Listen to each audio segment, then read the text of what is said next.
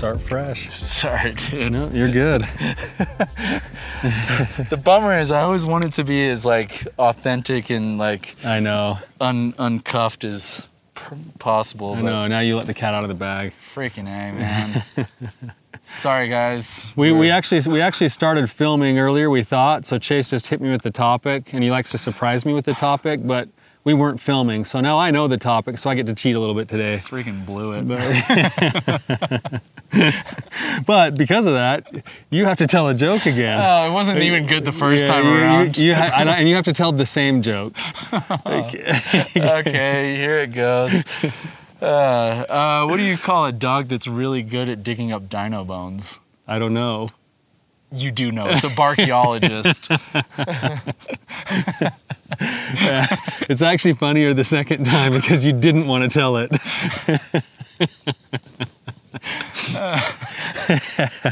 That is good, man. That's good. That's good. And you also have to do what you did in the last one we were filming because it's just good to see. Like, zip your coat down and show everyone what you look like. All right, there it is. He looks like Tender Heart Bear. We just got done climbing this mountain. It's not even that far. It's like less than half a mile. But it's like straight up. He picked the steepest one we could find, straight up, and this is what we've come to. Notice not even a drop on this freaking dude. I don't even need to go home and shower. Oh, man. Oh gosh. But to what you're to that, I actually listened to a podcast yesterday that says that when you exercise, it's good to sweat a lot, and you can teach yourself how to be a better sweater. Yeah, by drinking a ton of water and exercising a lot and getting your pores open, you actually start to learn how to sweat more. So you've been exercising a lot. There you go. And I do hose the water before hitting any kind of. And I can't wait for you to do the Care Bear stare. Oh gosh, I'll hit you with it someday. Just wait for it. It'll be a day that you really need it too. Yeah. Oh. Anyway. All right, now that we're back on track, so the question that I've got today is, what's the difference between depression and just feeling sad? Yeah. And context is, a couple weeks ago, I met with my therapist, Manny. Freaking love that guy. And he gave me an assessment that ranked me as being on the...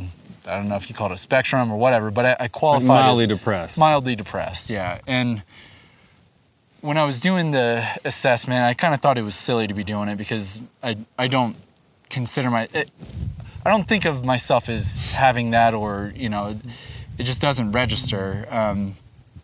But looking at all of that and seeing that I did rank... has to mean something. So I guess that's kind of what I'm curious about is why is it that I would qualify as that, even though sometimes I just look at it, I'm like, no, I'm just feeling sad about something. Yeah. You know? Yeah. Well, you kind of want to talk about like what's the difference between being humanly sad versus clinically depressed. Yeah, with an actual diagnosis. Yeah. Right? Yeah. Yeah, I think that's a good topic, and I think what's interesting is. We're like best friends, and I've never maybe said this to you, but if I were to just kind of off the cuff diagnose you, I would diagnose you with like minor depression. You know, so maybe this will be a good discussion. Like, you know, because we've never talked about this before. Thanks for the heads up. Yeah, because to me, maybe to what you're saying, right. I never really thought your depression was like significant enough to warrant like needing to be depression because you already cope with it, you already live your life, you already are very productive with your life, you're happy in general, you're very outgoing. And I sometimes wonder with like a guy with a personality like yours, it's kind of like my daughter Lexi's this way too. You're so bright, bubbly, social, outgoing. It's almost like a lot of times a person with that kind of personality has the curse of the internal story that's sort of got a little bit of introspection, heaviness, like that doesn't ever really get addressed because on the outside it always looks happy. You know? Right, yeah. And so that's kind of, you've always struck me as the same as kind of my daughter Lexi that way too, because she does have some depression as well. And I probably passed it on to her because I know I have some clinical depression. So the first thing I wanted to maybe start with, just the thought that I had as you were talking, is that what most people think of when they hear the term depression, they hear a label. They hear like, oh, I'm mentally ill, or I'm sick or something. And the truth is that it's much like the same thing as like suicidal ideation for the world. Everyone goes, oh no, they're suicidal. Like that person's suicidal, that person's... The truth is that most human beings at some point in their life will have those kinds of thoughts or feelings from time to time. Where it becomes significant is when it starts to have an impact on your life, on the day-to-day functioning, or with suicidality, the actual risk of harm to self, or with depression, it's, I think where it starts to become clinical is when it starts to impair parts of your life to the point that, you need to take notice and say, hey, there's something wrong here, there needs to be something done about it. So for instance, in high school, I became severely depressed. And what I mean by that is if you looked at like the symptomology, some of the symptoms that you look at with depression, and maybe you can reference what Manny found in your assessment a little bit, sleep loss or too much sleep, appetite loss or too much appetite, loss of, both. We were talking yesterday about my eating disorder. Not that it's a disorder, but it's just like overeating. Yeah, the overeating thing. And, a lot of us do that because it's an emotional coping thing for our depression or anxiety, right? But then you lose interest. Like what things that used to be like passionate for you or exciting for you, hobbies, interests, work, whatever it is, you lose interest, you lose desire, you don't want to do any of those things, you feel lethargic, you get no energy, and then of course you start to feel like they call it the blues, right? You start to feel down, you start to feel sad, you start to feel heavy. Sometimes there's physical symptoms of like heaviness inside your chest or fogginess in the head, all of those things, right? So in high school, I became severely depressed to where I'd come home, lay on the couch every day, and I would turn on 2 songs on repeat. Bad songs. Like it's almost like I wanted to stay depressed. I would turn on Alice in Chains' Take Me Home, and then right after that I'd follow it up with a heavy dose of REM, Everybody Hurts. Just like lay on the couch and be like, my life sucks. Like I don't want to do anything. I don't know why I can't get myself moving. And I was bad. Like I got so bad that I got like to the point where I was suicidal. Like I wanted to take my own life. And, and my mom kind of knew something was going on. And my buddies would come over to the house and they would like drag me off of the couch and throw me in the car and take me up the canyon. And we'd do like hikes or campfires or anything that we'd do, play video games, whatever, just try to get me social. And my mom would just like thank them every day for coming and dragging me out, but I just could not get myself to move, right? Mm-hmm. That's like significant clinical depression. And it lasted for almost a whole school year. Yours is maybe more on that lower end where you'd be closer to like a diagnosis of maybe dysthymia, which is like a low grade depression that's pretty constant. It often has to do with the thyroid, which is why it's called that. But then in the mix of all of that, there's just some days you have bad stuff happen. Yesterday for us was a pretty heavy day. Like we had some things go on that were kind of heavy. I felt depressed yesterday. And what I mean by that is my clinical depression. I got kind of the fuzz behind my eyes again. I got the heaviness and cloud in my head. My shoulders were tucked in. I think I even told you at one point I had a cancellation and like, I'm gonna go take a nap. And then, like, it wasn't because I was like tired. Well, my body felt tired. I just think I just wanted to check out for an hour, right? And that to me is like a normal part of my life sometimes that I think is part of the low grade depression that I just sort of manage. But anybody on a given day might also just have a day like that and go, I don't want to get up today. It's like the Dr. Seuss book. I'm not getting up today because I want to stay in my bed all day and hide under the covers. And, like everybody has a day like that from time to time, and it doesn't necessarily make them clinically depressed. Right. Okay. So I guess I still do have some curiosity, like even about the So the assessment that we did, I maybe it's like a PHQ-9 or something. I don't know if that sounds right, but the way that the questions were formed, it was like, does it happen 0 days in the past 2 months or past 2 weeks or something like that? Does it happen several days? Does it happen, you know, almost whatever, every day? Almost every day, almost daily. But there wasn't like, well, it doesn't happen several days, but it happens one day. Could I get like a half point, you know, kind of thing? Like, and I think that's. You didn't know how to rate it on the scale? Exactly. So I had some struggle there, even with just the diagnostic tool itself. But it almost doesn't matter. If it's something that you would recognize in me, then I would say, yeah, it's probably qualified. But I still have kind of this curiosity about, like, what is it that is just sadness? Like, it has almost nothing to do with depression. Like, if somebody, like, went and I'm not really phrasing this very well, but, like, when does somebody just experience sadness and only that, and it's not tethered to depression? Yeah, that's a good question, and it's tricky because you look at a lot of these mental health diagnoses. This is why everyone can go on the internet right now, and any one of you guys listening right now could go into the internet and pick a random disorder and type it in, and when you start looking at the criteria, I promise you by the end of reading it, you're gonna be like, maybe I have that. It's like a horoscope. It's like, maybe I have that because I have experienced, like, if you go look up ADHD right now, I promise you, you go like, yeah, I got ADHD.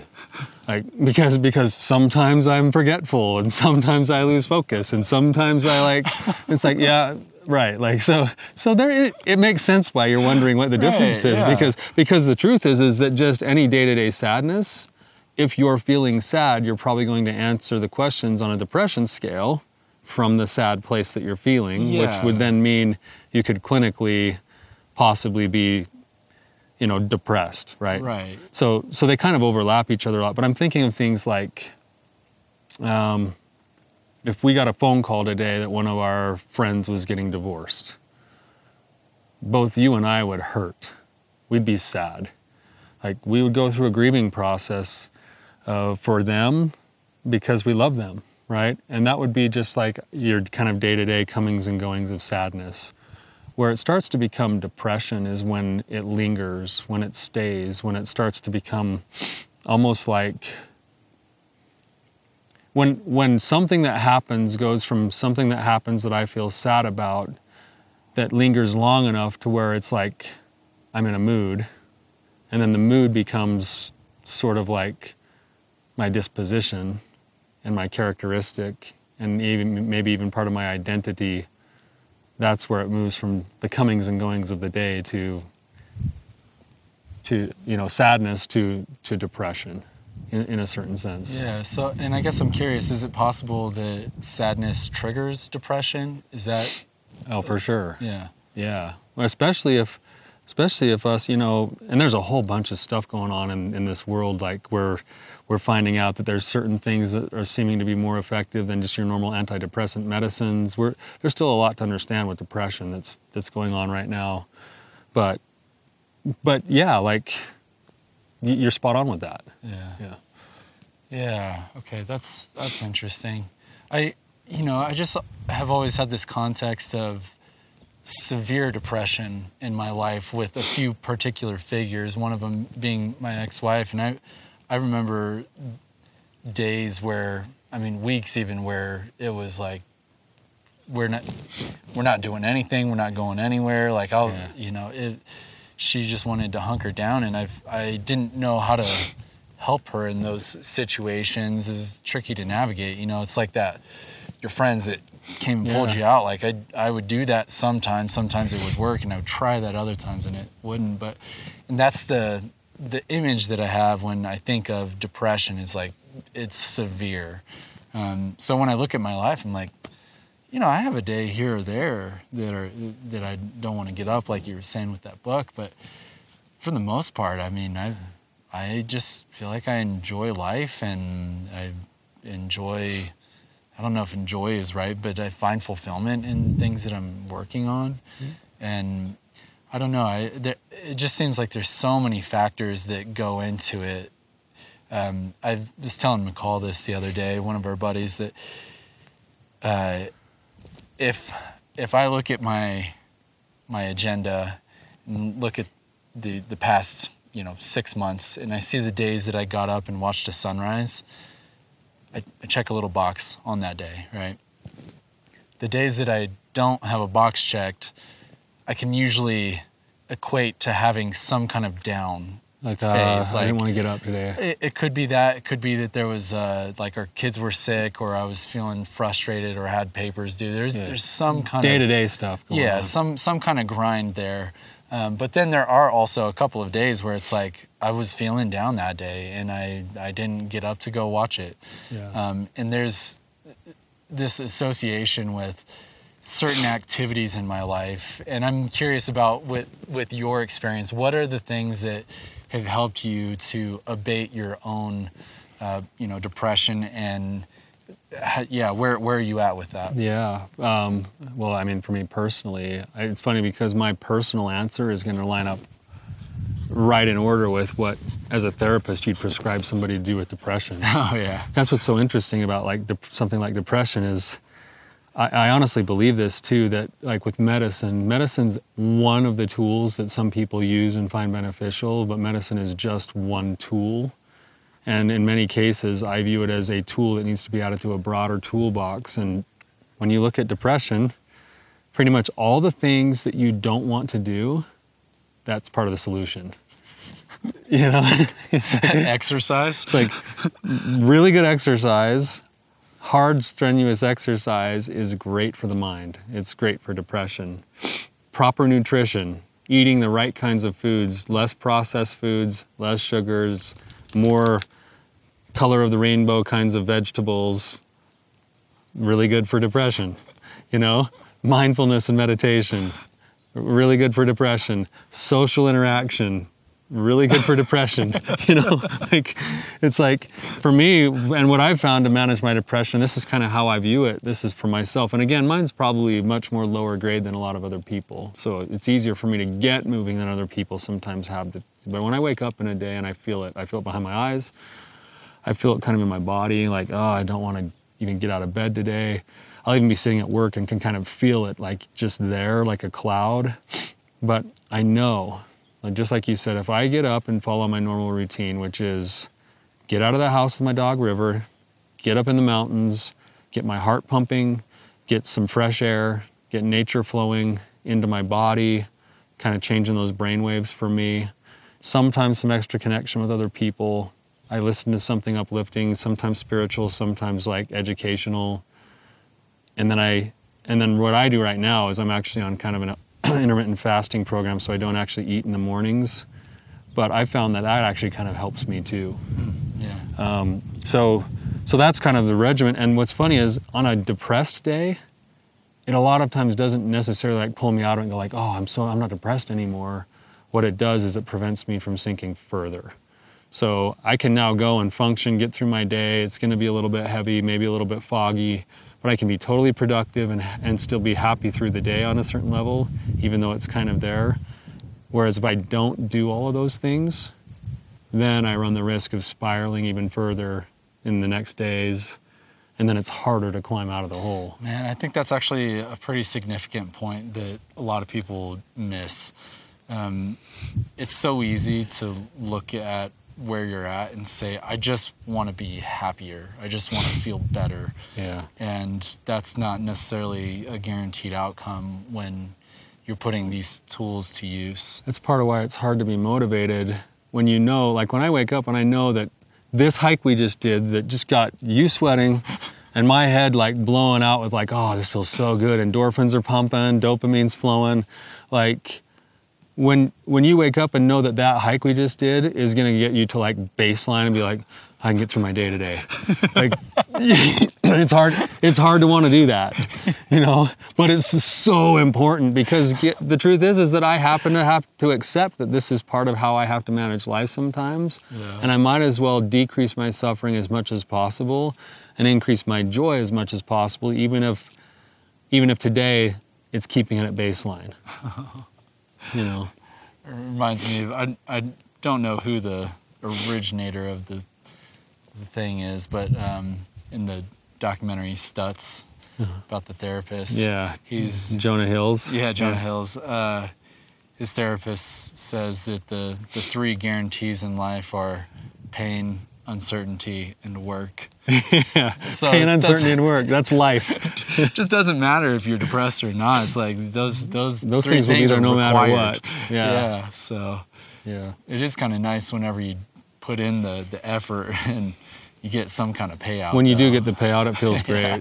And in some ways, this is what I would say to someone who's maybe struggles with depression the way that I do, is that if you get in the habit of doing it on the days where it just gets you through survival, on the days when you actually do get that real boost, it's even more glorious. You know, so in some ways, it's you have something to balance it off of, and then there's even more gratitude where, like today is one of those days for me, I'm not feeling all that depressed like I was yesterday. I'm actually feeling pretty good. So we got to the top of this and I'm feeling great.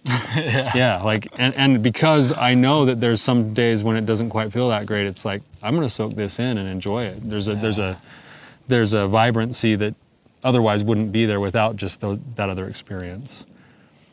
So. That's so tough. So I guess I'm curious about too the prevalence of depression and it's, the frequency of diagnosis is in your eyes, is it something that's overdiagnosed, or is it that the label doesn't even necessarily matter as much as? I kind of think that it's weird because there's kind of two schools of thought. I actually think that for some people getting the diagnosis is like, oh, that makes sense. I can do something. I can learn to cope. Whereas other people, it's like that label actually buries them further. Like, oh, I'm depressed. I'm just depressed, right? I personally, and this is my opinion, I don't care about the diagnosis itself because, especially with depression, except in like real extreme cases, the solutions are just wholehearted living. Like, you know, it's like whether you're depressed or not, get busy doing the principles of wholehearted living, and your life will be better. Like you will get happier. Like, you know, and so I don't really care about the diagnosis so much. Other than the context of helping it to make sense for some people who are like, I don't know what's going on with me. I can't quite figure it out. But I don't like labeling someone just for the sake of labeling. And I would say prevalence-wise, I think that there is actually a real kind of epidemic of depression in our world today, especially here, like for us in the United States. And it kind of makes sense why. Like we live in a instant gratification kind of a world where we spend most of our time comparing our lives to everybody else's curated version of their lives. So we're always in constant comparison. We're always under stress because we live in a place that says you have to always keep working hard to get everything that you want. And unless you have everything you want, you're not good enough because then your neighbors are better than you. And then we drive around in our really nice cars and we drive around looking for our front row parking spot at Walmart so we don't have to walk. And then we go into Walmart, come out with our stuff that we didn't have to work for to build or earn. And we get in our car and we drive across the parking lot to Walmart to KFC and go through the drive-through to get fried chicken. And then we forget the Mountain Dew. And a big Mountain Dew, especially, which one is that? No, Taco Bell's the one with the blue Mountain Dew. Yeah, Baja Blast. Yeah, the Baja Blast. You know. Of course, we have to go through the drive-thru for that and throw on a milkshake to boot. And then we sit in our car and like wonder why we're so depressed. And probably as we're listening to some kind of political talk show or something. Like, you know, it's like, or you wonder why you're depressed? Like, take a look at what we're doing to ourselves. Like, we're taking terrible care of our bodies, taking terrible care of our minds. Our social lives suck. We're not exercising. We're eating like crap. Like, and I was like, yeah, I think I'm depressed. Yeah, you are. I promise you are. Like you are basically doing the treatment to be depressed. Like, no, I'm serious. Like, so if you want to change that, park at the back end of Walmart and at least walk through the parking lot. Yeah. And if you're gonna go into KFC, like park at the back end of KFC and walk in there and buy your food. You know, like. Start making a phone call. Put down the talk radio that's got hate going on all the time. Please, like, let go of your social media the way that you're using it. If you were to clear that all out, I promise this, if you were to clear all of that out for 30 days, you'd go through hell for like 2 weeks, and then you'd feel better after 30 days. So I'm on my high horse now. No, man, sorry, I'm feeling it. I like the energy. Yeah, that's good. I think we could use a little bit of more of that kind of conviction around this type of stuff, you know? Yeah. And I'm guilty of it, man. Like, what was I telling you yesterday? I was so depressed. What did I want? Take a nap, but you probably also... And then what did I tell you? Didn't you say you hiked up, like, a mountain that was even further than what we did? I hiked about a mile and a half higher than this. Yeah, so... But I told you, because I was depressed, I wanted Wingstop. That's right. You know? Yeah, so right. I wanted to drive. We have a Wingstop directly across from our office. I could throw a rock. I wanted to drive across the street, park in the Wingstop parking lot, not tell anybody, buy a 40-piece, and sit in the parking lot and eat it all by myself. I didn't. That thought came to me. I didn't, but that. I had a physical craving and trigger to do that. And that's when I was like, I got a problem. I'm depressed right now. Like, that is not a good idea. But I'm not saying I haven't done that before. Right. You know? So. Well, I mean, at least you were able to stop yourself from doing it. I ate that blue cheeseburger and the freaking onion rings and French fries moments before all hell broke loose. So, it's just, gosh, that's funny. Well, way to go on you. Yeah, I was lucky. If I didn't do the mile and a half hike before that, I would have definitely ended up at Wingstop. Oh, God. So that's cool. All right, man. That was it. That's a good one.